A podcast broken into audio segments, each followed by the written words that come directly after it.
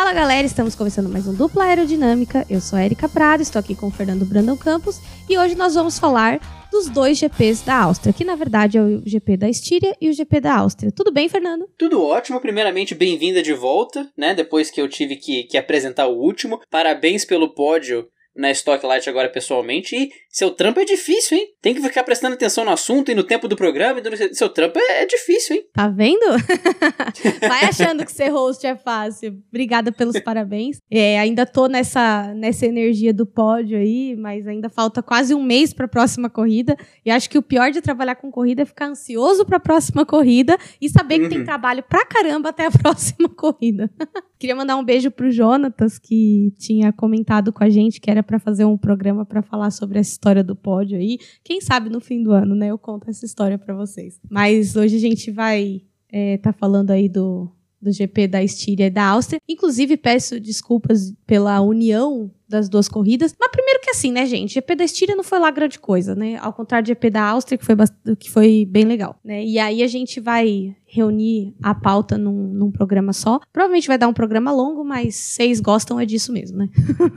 Bom, e falar de GP da Estíria e GP da Áustria tem que falar da Red Bull, pois os dois acontecem no é, circuito de Spielberg. E, e, aí a gente tem a Red Bull voltando para casa e voltando com glórias para casa, coisa que não acontecia há muito tempo. Embora no ano passado o Verstappen ganhou o GP da Estíria, né? Sim, mas agora a Red Bull, a Red Bull começou a fazer as marcas que ela tinha no final da era dos V8, né? O Vettel terminou 2013 com nove poles consecutivas, bateu o recorde histórico da Fórmula 1 de poles consecutivas por um piloto. Na, na época, a Red Bull vinha de três, de, de quatro títulos consecutivos, na verdade. E agora a Red Bull começa a caminhar de volta para essa rota. Por quê? Foi a quinta vitória consecutiva da Red Bull, sendo essa a primeira vez desde 2013 que a Red Bull consegue cinco vitórias consecutivas consecutivas. O Max foi para sua terceira pole consecutiva também. A Red Bull começa a estabelecer um domínio nessa temporada que realmente, assim, na primeira corrida do ano, quando a gente teve o Bahrein, a gente falou que essa briga ia ser muito boa. Depois a gente teve duas corridas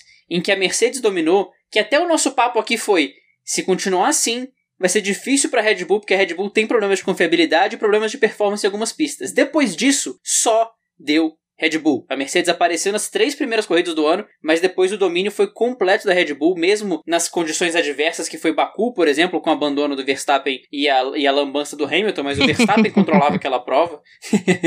então, assim, um, uma sequência de corridas incrível para Red Bull. O Pérez, na, na Áustria, ele tentou fazer frente ao Bottas na, na Estíria, mas na Áustria teve uma corrida muito da atrapalhada, tomou duas punições de 5 segundos. Mas para você, Erika, como boa Red Buller, que sequência, hein? Que sequência. Olha, eu vou te falar que, primeiramente, segue o líder. Segundamente, não menos importante, né? Cara, que saudade que eu tava de ver a Red Bull ganhando. E, tipo assim, até eu comentei disso com as meninas do GLR, queria mandar um beijo pras Verstappers lá do GLR, a Laís aí de Brasília. Na verdade, a gente tem quatro Laís no GLR. Tem a Laís Verdades da Lai, que é Red Buller. Tem a Laís aí de Brasília, que é Red Buller e fã do BTS. Temos a Laís Pires e temos uma outra Laís novata, que agora não vou lembrar o nome dela. E todas são fãs do Verstappen.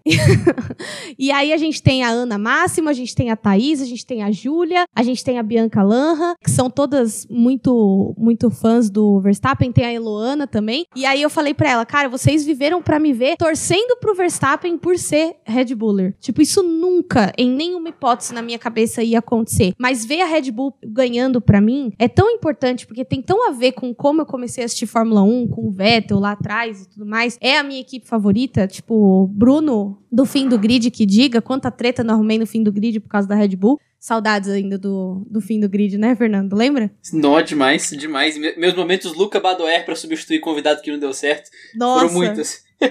Bons tempos de fim do grid. E aí, tipo, eu lembro tanto disso, tipo, faz, o Verstappen tá me fazendo reviver essa, essa experiência que eu tive com o Vettel. Porque, na verdade, eu sou muito fã do Vettel, mas assim, não sou fã do Verstappen, porque todo mundo sabe que eu sou fã do Daniel Ricardo. Mas, cara, o ranço já ficou para trás e agora eu tô torcendo, porque eu quero muito que ele seja campeão pra, tipo, o Red Bull ser campeão do construtores. E assim, o que tá, vai possibilitar a Red Bull a ser campeã do construtores esse ano, que pela probabilidade que tudo indica que eles vão conseguir ganhar, a não sei que eles tenham uma queda de performance e de confiabilidade monstruosa até o final, é, mas tem que ser monstruosa mesmo. É o Pérez, porque assim, o Verstappen ganhou os dois GPs na Áustria e o Pérez fez um P4 e um P6. Essas pontuações do Pérez juntam num pacote que tá fazendo a Red Bull voltar a ser o que era lá em 2012, 2013, que é o quê? Um carro confiável que quebra menos. Então, assim, a confiabilidade finalmente foi alcançada pela Red Bull. E a performance também, porque não adianta você ter um, um, piloto só que, que corre por você. Tá tendo uma discussão sobre isso hoje com a questão da McLaren.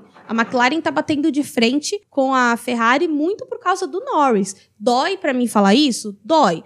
Mas é que o Ricardo não tá entregando como um Pérez, por exemplo. Que o Pérez, toda a corrida, ele tá ali. P4, P6, P2, P3, tipo, sabe? Ele tá entregando muito esse ano. Então, acho que acho que é, é, muito importante pontuar isso, de que o sucesso da Red Bull é um sucesso de tudo. Eles conseguiram confiabilidade, ou seja, palmas para a técnica da equipe em estratégia, então palmas para os engenheiros também da equipe. Em pilotagem, palmas para o Verstappen e para o Pérez. Nesse momento, que estão levando a equipe de volta para os seus anos de glória, né? Porque já, já chega de anos de luta. pois é, e assim, na corrida passada o Pérez quase passou o Bottas, né? Foi uma batalha de fato pelo P3, apesar do pit stop extra que ele fez. Nessa uhum. corrida Teve a confusão com o Norris na primeira, na primeira volta, depois teve confusão com o Leclerc, então foi uma atuação em que o Pérez deixou a desejar e mesmo assim conseguiu um P6. Então, sim, vale o registro de que a prova da Áustria não foi o que poderia ser para o Pérez, em especial quando compara com o que o Bottas conseguiu com o P2 do Bottas, mas mesmo assim, a gente já pode falar aqui, tendo em vista o que ele fez no ano, que essa prova foi anomalia. Não foi um, pódio que foi anomalia, né? Ele tá conseguindo se entender com o carro finalmente. Justamente o que ele falou, ele precisava de umas cinco provas para conseguir entender o que ele tinha que fazer ali. Então, apesar do que ele fez nesse GP, GPs ruins todo mundo tem, mas a gente cabe. A gente a gente faz a crítica mesmo assim quando eles acontecem, mas o Pérez vem fazendo um ano muito bom e tem sido realmente o diferencial da Red Bull, apesar da performance boa do Bottas e da ruim dele no GP da Áustria. É, né? Bottas, inclusive, é, a gente puxa a pauta Mercedes com a pauta Bottas. Cara, o que está acontecendo com a Mercedes? Eu sei o que está acontecendo. Eles têm Diga. um bom carro, eles têm uma boa performance, mas o que está acontecendo com o Hamilton é o que aconteceu com ele em 2016. O Hamilton não está tendo psicológico para enfrentar alguém de igual para igual com ele, igual tá sendo o Verstappen. Porque o carro não é ruim, o carro ganhou corrida, o carro já fez pole, então o problema não é esse, entendeu? Eu acho que primeiro eles não estão se achando nas corridas. E aí o Hamilton tá dando a famosa peidada na farofa. E, gente, ó, se vier fã do Hamilton encher meu saco no Twitter, quer nem ver, É estranho ver a Mercedes jogando como a caçadora não como a caça. Né? A Mercedes geralmente é a equipe que está liderando, ela teve anos de soberania e é um pacote. Né? A Red Bull ela tem um carro muito acertado a ponto da Red Bull conseguir tirar vantagem da Mercedes na reta. Né? A, a, uhum. a Red Bull consegue fazer frente ao motor Mercedes, o motor Honda, junto com o pacote da Red Bull, conseguiram, eles conseguiram refinar e sintonizar tudo direitinho para que, o carro da Red Bull não fosse uma bala só no GP de Mônaco da Hungria. Ele é uma bala na reta, inclusive. Inclusive mais do que a Mercedes. Então foi um pacote que a Red Bull conseguiu acertar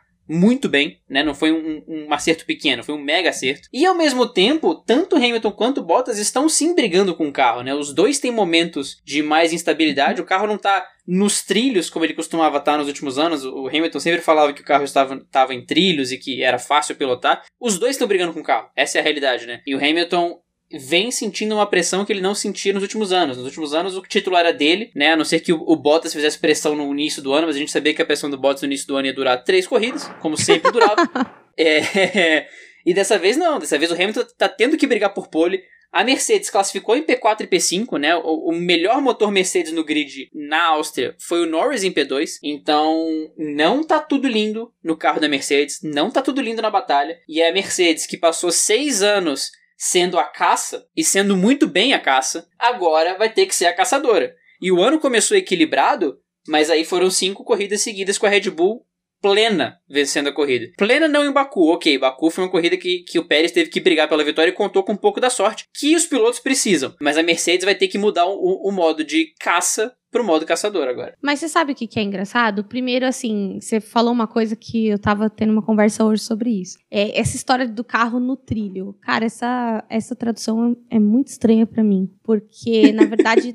é um pouco esquisito isso. Na verdade é que, meu, o carro tá na mão, o carro tá com um setup bom, então o carro tá, tipo, fácil de guiar e fácil de, de administrar pneu e combustível, etc. Só que sabe o que, que é complicado? Porque, por exemplo, um P2 e um P4 não é um resultado ruim, que são os últimos resultados da, na Áustria do Hamilton. Um P3 e um P2 também não é ruim. Só que sabe qual que é o negócio? O fã do Hamilton não suporta ver o Hamilton perder. E o próprio Hamilton também não aceita perder. Ele reclamava que queria competição, que queria isso, que queria aquilo. Então tá aí, ó, tô aí o que você quer. Aí quer não palmito, quero mais. Toma palmito.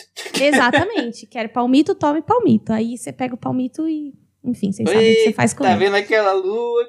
É, exatamente. A Lua, então, já abandonou, entendeu? Já saiu e voltou pro céu. Mas é, é real, cara. Tipo, pô, o cara tinha a equação perfeita na mão e agora já não tem mais. Agora ele vai ter que brigar de alguém, com alguém de igual para igual. E, meu, em 2016, o Rosberg acabou com o psicológico do Hamilton. E eu sinto ele, sim, abalado com tudo que tá acontecendo. Eu acho que o Hamilton não tem. quer se provar, ele quer ser o melhor do mundo, mas eu tô achando que a quebra de recorde do Schumacher não vem, não. Pelo menos de título, eu acho que não vem. E, digo mais, não sei se dá pra. Tipo, nunca vou cravar isso, mas na minha humilde opinião.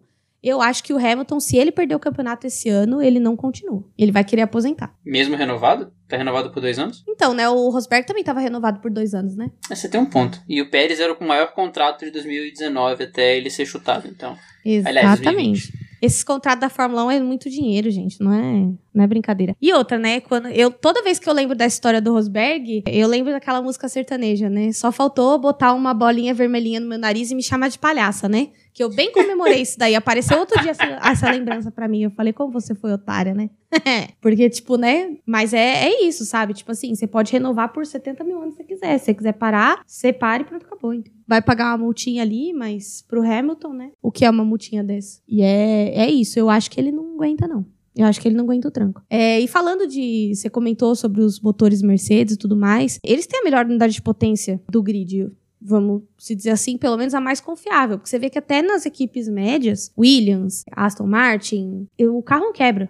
Não quebra motor. Ele dá. Dá a cagada, mas quebrar motor ele não quebra. Então, assim, não é que nem a Renault, a chaleira Renault, né? É, não fuma. Você não vê motor Mercedes fumando, né? Exatamente. Então, o problema não é esse. O problema dele está sendo performance. Aliás, vamos combinar aqui que fumar é coisa da Renault, porque nem o motor Honda fuma. O motor Honda ele para, ele dá não pau. fuma Mas- mais, né? Não, mas ele, mesmo naquela época que eles paravam, se você lembra daquele ano que o, que o Max abandonou, tipo, sete das primeiras dez corridas, o motor não fumava, ele parava, dava tilt no carro, apagava tudo, mas fumar igual a Renault fumava, acho que era exclusividade da Renault até. É complicado. Bom, e aí a gente fala, entra no assunto McLaren, né? Que era esse assunto que eu queria puxar. É, a McLaren finalmente tá sendo bem constante, né? é, nos resultados, não do Ricciardo, mas do Norris, né? O Norris tem, tem feito aí, fez um P5 e um P3. Ricciardo fez um P13, não pontuou na primeira corrida da Áustria, mas fez um P7. Aí hoje pontuou e tá, tá se recuperando. Eu espero que o Ricciardo cresça em performance. Espero bastante porque eu torço por ele, né? Mas não sei se o Ricciardo tá numa boa fase e nem, como eu falei ano passado e repito, nem sei se foi uma boa escolha ele ter saído da Red Bull e não sei se é uma boa escolha ele ter saído da Renault também. Sim, o Norris continua sendo o único piloto que pontuou em todas as etapas até agora e agora soma três pódios no ano, né? O Norris ainda nem chegamos no meio da temporada, ele já conseguiu dois, aliás, três terceiros lugares em uma corrida que ele chegou a sonhar com mais porque ele fez frente às Mercedes na primeira parte da prova, ficou na frente do Hamilton durante 10, 15 voltas ali. O Hamilton até elogiou o trabalho feito pelo Norris na pista. Teve um enrosco com o Pérez, que, enfim, né? Opiniões e opiniões, né? Uns dizem que ele poderia ter tirado o carro, outros dizem que é questão de corrida, que o Pérez jogou por fora e, portanto, tinha que aceitar o risco de jogar por fora, ali na, na curva em que ele acabou indo para a Brita. Mesma curva, inclusive, que tirou o álbum da chance de pódio no, no ano passado. Então, uma corrida muito constante do Norris, mostrando o poder que esse carro tem. Enquanto isso, o Ricardo largou de P13 hoje, o mesmo P13 que ele terminou o GP da Estíria, mas conseguiu terminar em P7. Né? O Ricardo ele ainda vai se encontrando com o carro. A gente chega aí à oitava, nona corrida do ano. O Ricardo ainda vai se encontrando com o carro, mas quando ele se acerta, a corrida vem pro Ricardo. Foi até o que o engenheiro falou durante a corrida hoje. Em um momento da prova, o engenheiro falou: a corrida tá vindo pra gente. Calma, Uhum. que a corrida tá vindo pra gente. E o Ricardo conseguiu ali pontuar, recuperar um P13 não satisfatório na, na, no sábado. É complicado você terminar em P7 vendo seu companheiro brigando por pódio, é complicado você cair no Q2 com seu companheiro fazendo P2, né? E isso cai muito na, na questão de psicológico que a gente falou no episódio do GP da França, de que isso vale também para Bottas, isso vale para outros pilotos que estão na mesma situação, mas muitas vezes não é nem mais o carro que é o problema, é o psicológico do cara. Ele chega num ponto que ele fala assim, cara, eu não consigo mais, eu perdi o talento. E para ele lembrar que ele consegue, demora. Então, é positivo a gente ver o Ricardo conseguir uma,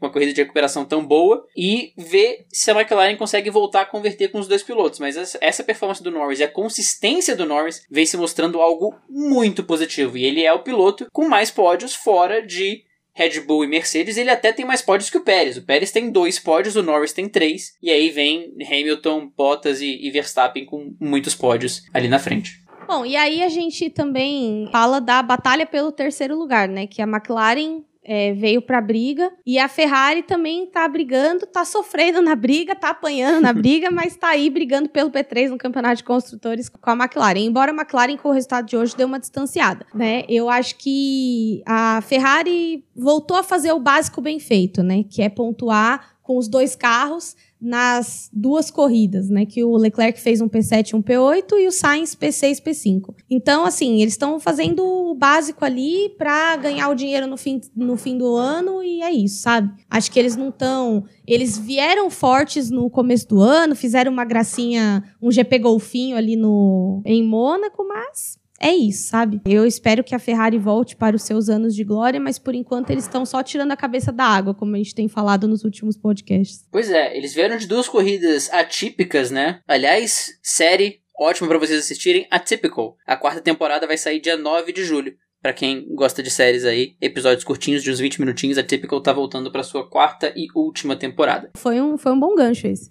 Olha só. Dupla aerodinâmica, séries da Netflix. Exato. O mais impressionante é a referência de série vir de mim, né? É isso que surpreende às vezes. É.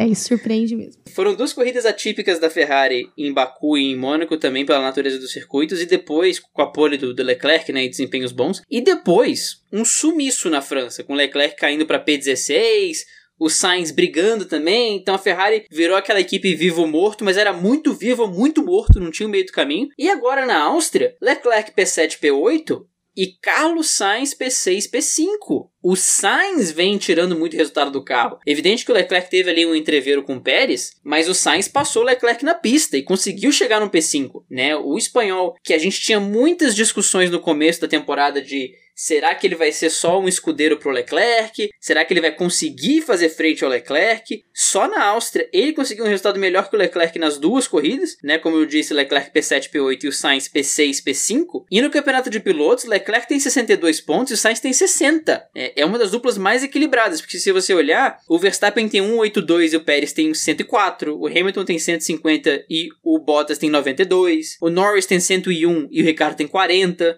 Enquanto isso, Leclerc 62 e Sainz 60. É uma dupla que a Ferrari acertou, uma dupla que pode ficar na Ferrari por muito tempo se não der nenhuma treta federal. E palmas pro Sainz com esse desempenho até agora. É isso aí. É, e na verdade, assim, a gente. Eu acho que a Ferrari nem tá numa posição de, tipo, querer. Ai, porque Fulano é piloto 1 e você é piloto 2. Cara, eles têm Sim. que aproveitar ao máximo o resultado possível, entendeu? Não tem que ficar é, dando esses vacilos nesse momento, sabe? Se fosse uma questão, tipo, 2018 e etc., beleza, mas eles não estão nessa posição agora. E aí, a gente, falando das italianas, né, que a AlphaTauri, para quem não sabe, é a, a antiga Toro Rosso, sei lá, né? Vai que tem alguém que chegou nessa temporada. A Toro Rosso tem. A Toro Rosso. A AlphaTauri tem um bom carro, mas os pilotos, assim, o Gasly vem numa, numa boa batida com a AlphaTauri, embora na Áustria na primeira corrida da Styria ele abandonou e na segunda fez P9 e o Tsunoda fez P10, P12, né? Pontou uma, na outra não. Mas assim, eu acho que o carro, assim, eles capitalizam bem o resultado no classificatório, mas chega na corrida o negócio não é bem assim. A gente tem que entender por quê, né? O Tsunoda tá com um probleminha de personalidade, mas assim, até que vai, pilota direitinho, não causa muito problema. Embora tá sendo punido a torta e a direita por causa de coisas tontas, né? E aí o, o Gasly tá em entregando o que dá, né? Pontuando nas corridas. Mas acho que, assim, acho que a AlphaTauri não tá na mesma posição que ela tava em 2020, por exemplo. Que tava, tava competindo pódio, tava ganhando corrida, que nem foi aquele GP maluco em Monza. Então, acho que deu uma mudada de cenário na AlphaTauri, embora ainda é uma, uma equipe boa do meio do pelotão ali. Aliás, defendendo a sua, a sua mistura de Toro Rosso com AlphaTauri, o Alonso na, no qualifying falou What is the Toro Rosso doing? Ele também ainda chama de, de Toro Rosso.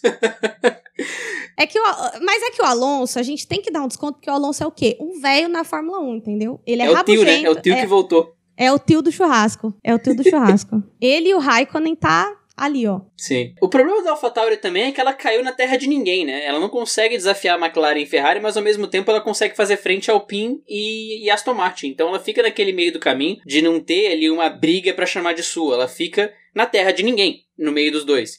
E o Tsunoda, cara, é difícil falar do Tsunoda, porque ele começa o ano muito bem, depois some. Aí ele faz duas corridas boas até. Ele pontuou na corrida passada, não fez muita besteira, mas no GP da, da, da Áustria agora ele foi punido com 5 segundos por pisar na linha branca entrando no pits, nos pits. Sem saber que era impossível, foi lá e fez. Foi punido de novo, pelo mesmo erro, que é só não pisar na porcaria da linha branca. E ele fez duas vezes. Não sei se. Será que ele não tá dando pé? Será que ele não tá vendo a pista? Não é possível, cara. Duas vezes a mesma coisa. E o Gasly vinha de um quali muito bom no GP da Estíria, mas aí no meio do caminho tinha um Leclerc, no, no, tinha um Leclerc no meio do caminho e ele abandonou a prova ainda na curva 3 ali. E na, na no GP da Áustria ele terminou com P9, mas com uma queda de rendimento, né? Ele largou de P6, tava em P6, mas a AlphaTauri, tal qual o que a Toro Rosso fez em 2019, começa o ano muito bem, e aí no meio do ano meio que tem que se achar de novo, né? A AlphaTauri começou muito bem esse ano, na primeira corrida o Gasly brigou por pole até, largou ali em quarto, terceiro, na,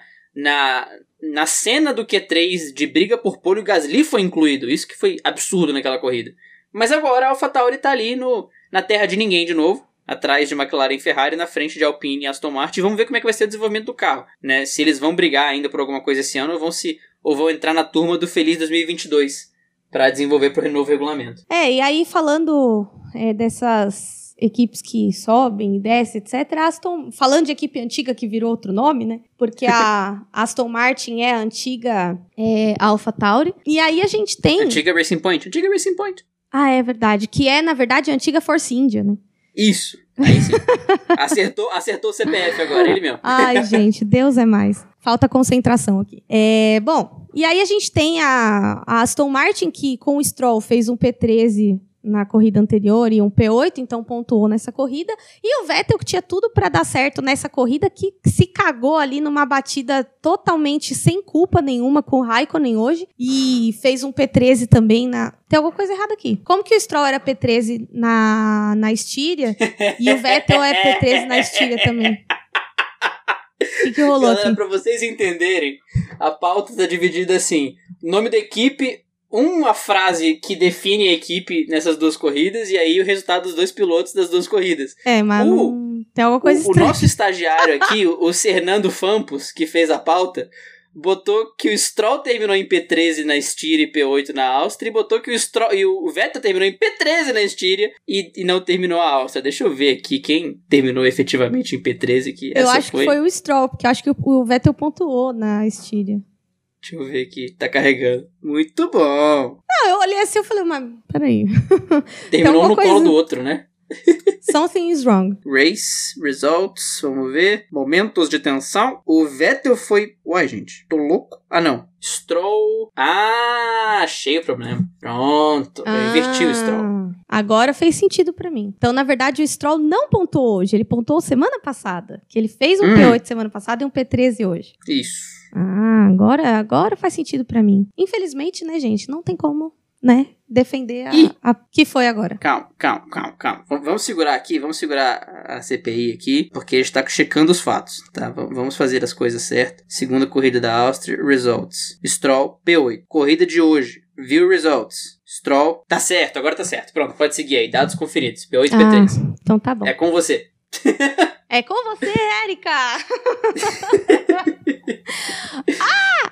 Gente, enfim, vamos lá, né? E aí temos é, A Aston Martin, que vinha bem como Racing Point, na verdade como Mercedes Rosa no passado, esse ano que teve que fazer o próprio carro, não tá tão bem assim, né? Enfim, não vamos entrar nesse mérito. E aí a gente volta a falar da afinada Renault e hoje Alpine, que tem o nosso querido idoso, né? Que hoje todo mundo odiou o que ele fez, porque ele passou o Russell e impediu novamente o Russell de pontuar. O Russell ele não consegue pontuar. Até quando ele vai dar certo, ele dá errado e toma uma ultrapassagem do Alonso. O, o Ocon hoje bateu, né, logo no começo da corrida e enfim, mas na semana passada fez um P14 e o Alonso fez dois P10 ali só para falar que veio e é isso, né? Infelizmente a Alpine vai de mal a pior. Ano passado tava fazendo pódio pelo menos com a Renault, né? Esse ano que tá tá complicado. E não sei não, claro que eles fizeram o pacto da Concórdia, para quem não sabe esse pacto da Concórdia, é, ele assegura a permanência das equipes por mais X anos, né? Mas eu não sei não se a Alpine não vai mudar de nome de novo e ser vendida, porque tá, tá complicado em performance e tá sendo um problema isso daí para para Renault, por isso que mudou de nome, e, né? Isso é um papo para silly season, não para agora. E aí, falando em equipe apagada, a gente tem a Alfa Romeo. Deixa eu que... falar da Alpine, por favor.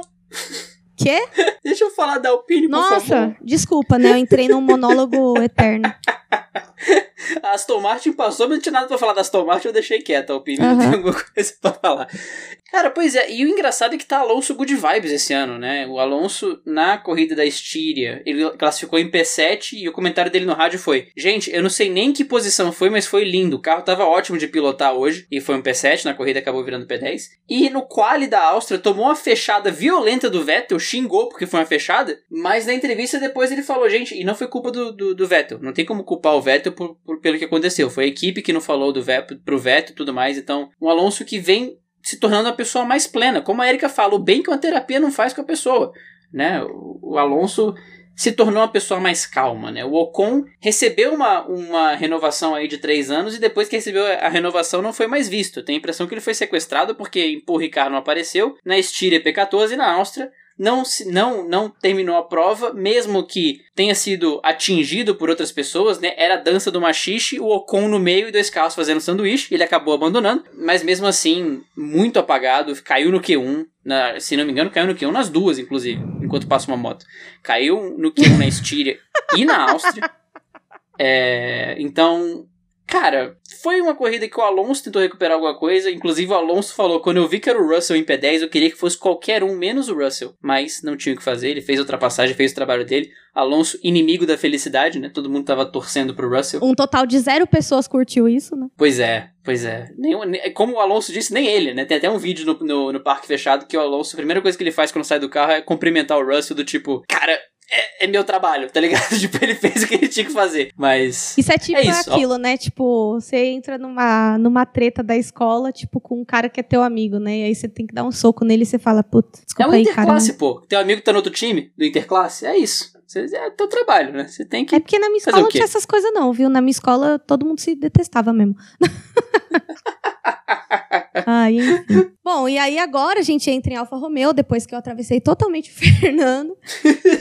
é, é que eu tô com pressa, gente. Eu já, não sei o que tá acontecendo comigo hoje. Não, não tô muito legal. É, e aí é, a gente teve um- uma performance da Alfa Romeo bem insossa, né? Na verdade, a Alfa Romeo, desde o ano passado, tá fazendo quase nada, né? Tá só cumprindo as tabelas e terminando as corridas sem pontuar. O Raikkonen fez um P11 hoje bateu com o Vettel e o Giovinazzi um P15 e um P14, né? Sendo que nos classificatórios eles nem estão aparecendo muito. Cara, o Kim, ele fez, ele fez um P11 na corrida da, da Steele. Você pode até comentar, tipo, ah, ele quase pontuou. Sim, mas né, a, a, a Alpha não aparece na transmissão pra nada. E hoje, não é que ele bateu com o Vettel, né? Ele bateu com o Vettel nas últimas curvas da corrida por um nada, né? Ele, tipo, era um Tá certo que eles estavam atrás do Russell ali brigando por um P12, mas foi uma batida de trânsito inacreditável. Parece que ele tava olhando pro espelho e não viu o Vettel, sabe? Tipo, de repente tinha uma Aston Martin gigante do lado dele, dormiu no volante, o nosso querido Kimi Raikkonen, e Giovinazzi P15 P14. Acho que a Alfa Romeo em Styria e Áustria é o tópico mais rápido da história, né? Tipo, é, não pontuou,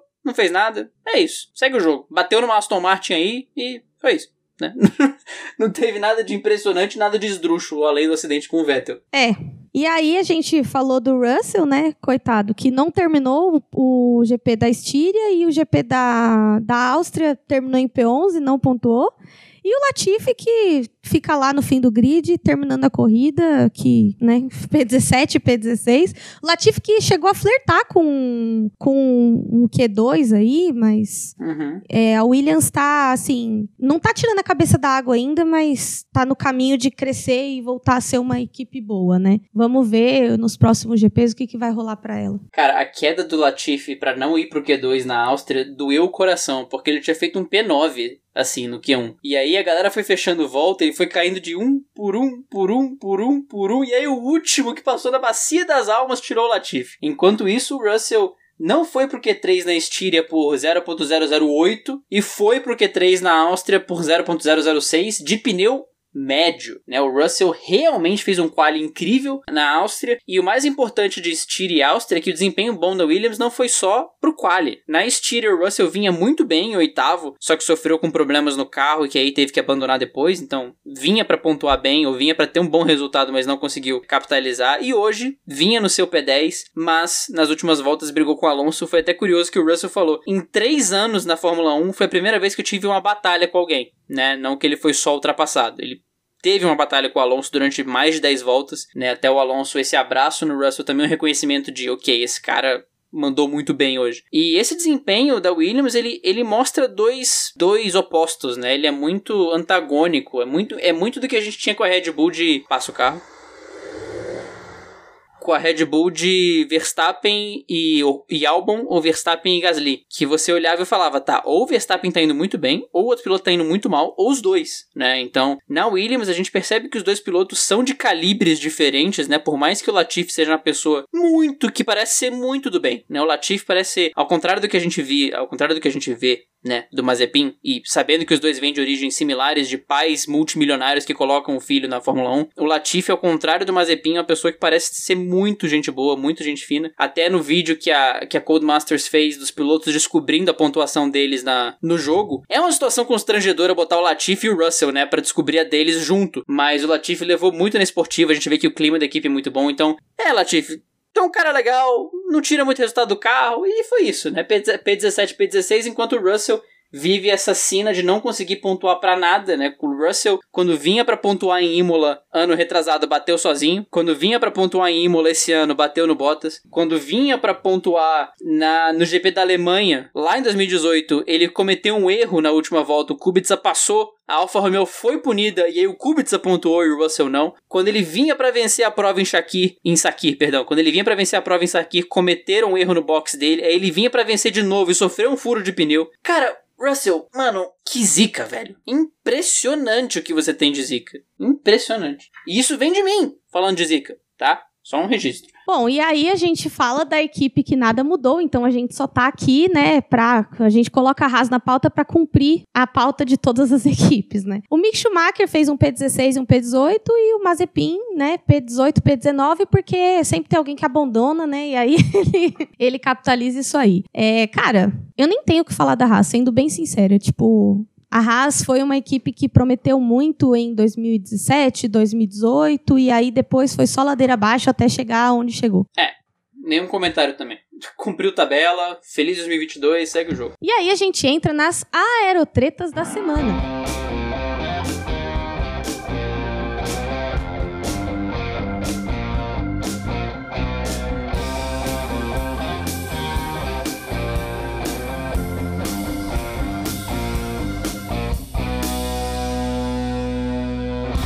Que essa semana tivemos duas notícias aí bombásticas. Quer dizer, eu nem acho isso daqui bombástico, mas beleza, né? Hamilton renovado por dois anos. Ah, vá, ninguém esperava que o Hamilton ia renovar. Ai, meu Deus. Não, pior é entrar no Twitter e ver os fãs do Hamilton. Ai, porque ele não renova, minha. Ai, pelo amor de Deus. Gente, por favor, né? não começa.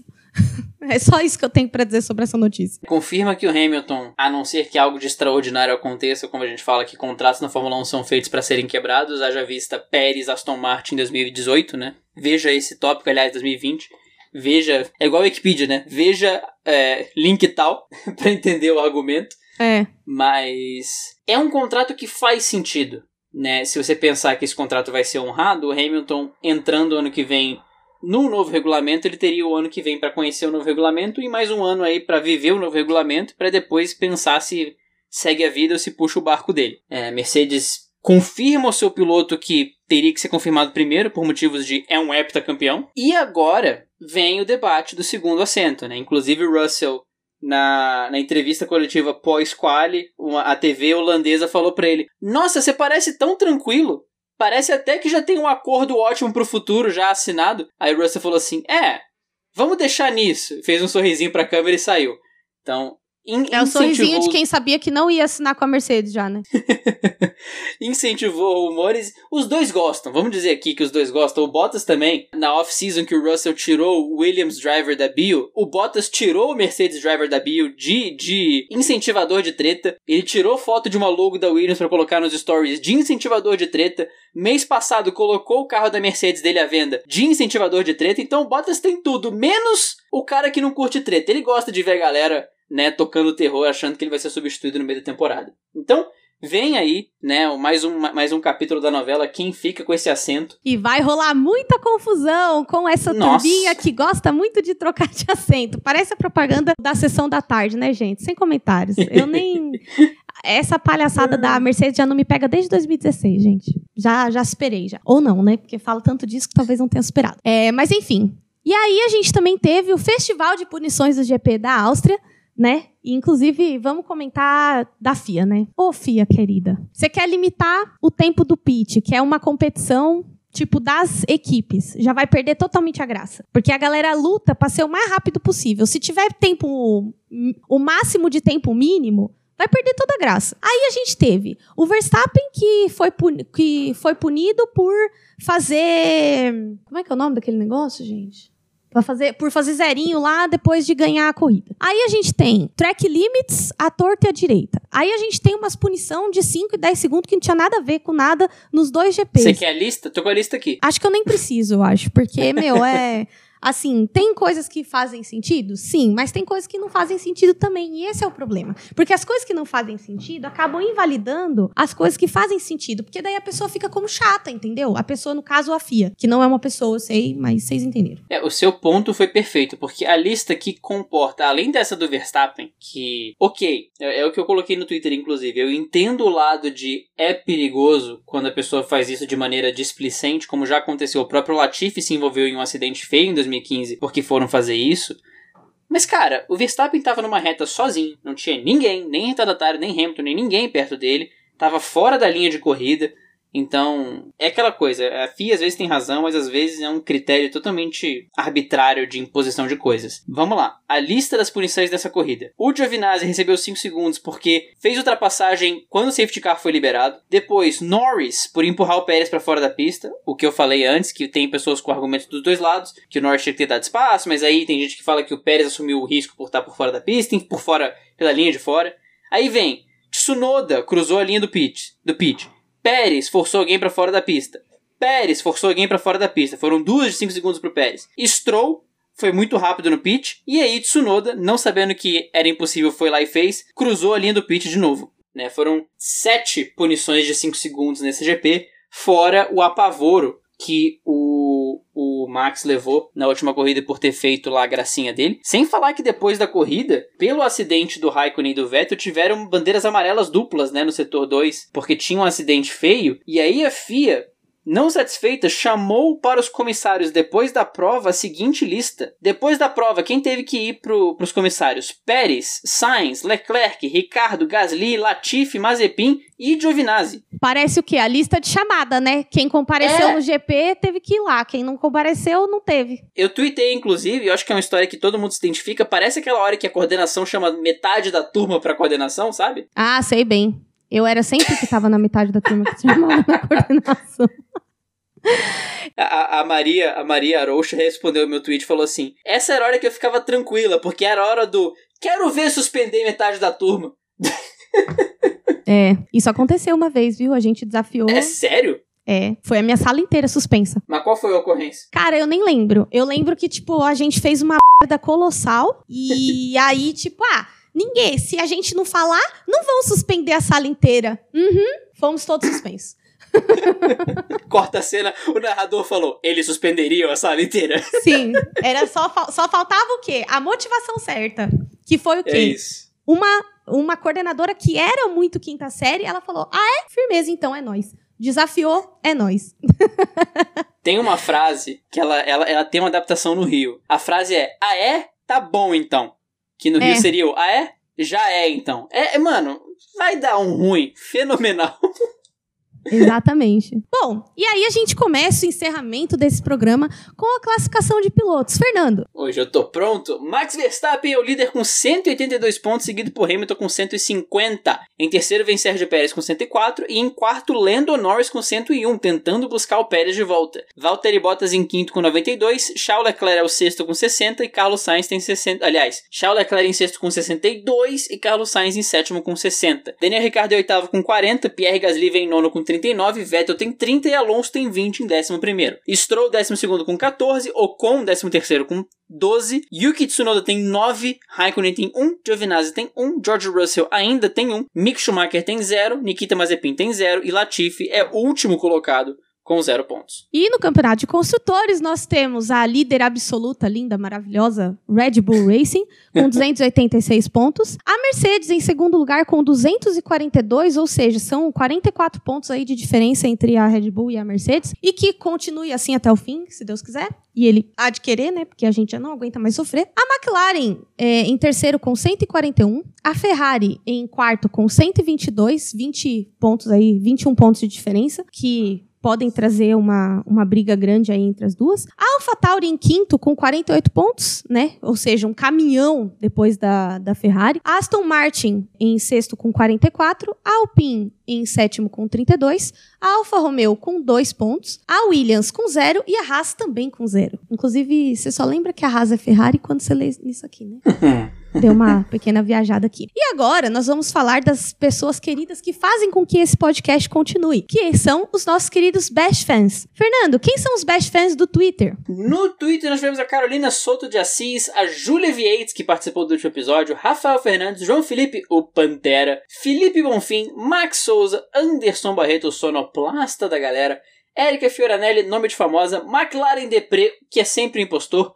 Roberto Barreto, família Barreto Retorno, Carol Polita, Gabriela Dias, José Henrique Moraes de Oliveira, nosso querido escritor barroco, Fabrício Dutra, John Braga, Letícia Aikoff, outro nome de famosa, Lucas Ananias, novatos da F1, Carlos Valés, oráculo do setor A, e Thaís Souza, outra pessoa aqui de Brasília, que também é Red Buller, e no Instagram, Erika Prado. No Instagram nós temos a Carolina Soto de Assis, o Bernardo Ximenes, o Jonatas Melo, meu querido é, irmão paranaense, que não é da mesma mãe, o Anderson Barreto, o Rafael Fernandes de Oliveira, a Natália Lopes, a Júlia Vieites, dobradinha, e o Luiz Felipe Silva. E no Apple Podcast, Fernando? No Apple Podcast nós tivemos o Paulo F. Freitas, que deixou a seguinte prosa para nós, e eu enrolo enquanto eu abro o aplicativo do Apple Podcast mas eu já, já vou abri-lo. Inclusive, eu já deixo aqui o recado para o nosso querido ouvinte que quer deixar sua recomendação no Apple Podcast. Você também aparece no nosso querido é, Best Fans, se você deixar a sua recomendação no Apple Podcast. Então, só um minutinho, já está aqui na minha frente, explorar a biblioteca. Apple Podcast, dupla aerodinâmica, joga lá para baixo agora para achar. Ah, e quase que eu apago um, um, um, um episódio aqui, pronto. O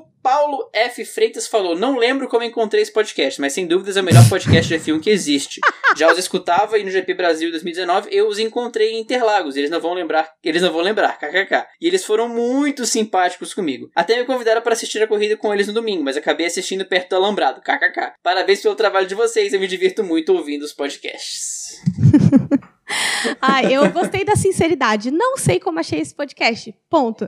Eu, eu gosto disso, porque eu sou assim na internet. Às vezes eu chego numa página incrível, ou em alguma coisa eu falo, tá, como é que eu cheguei aqui? Não sei. Sabe quando, sabe quando são três da manhã, representa. você tá pesquisando sobre economia, de repente você tá na página de ovelhas da Malásia, você não sabe como ele chegou ali? Exatamente, é bem isso.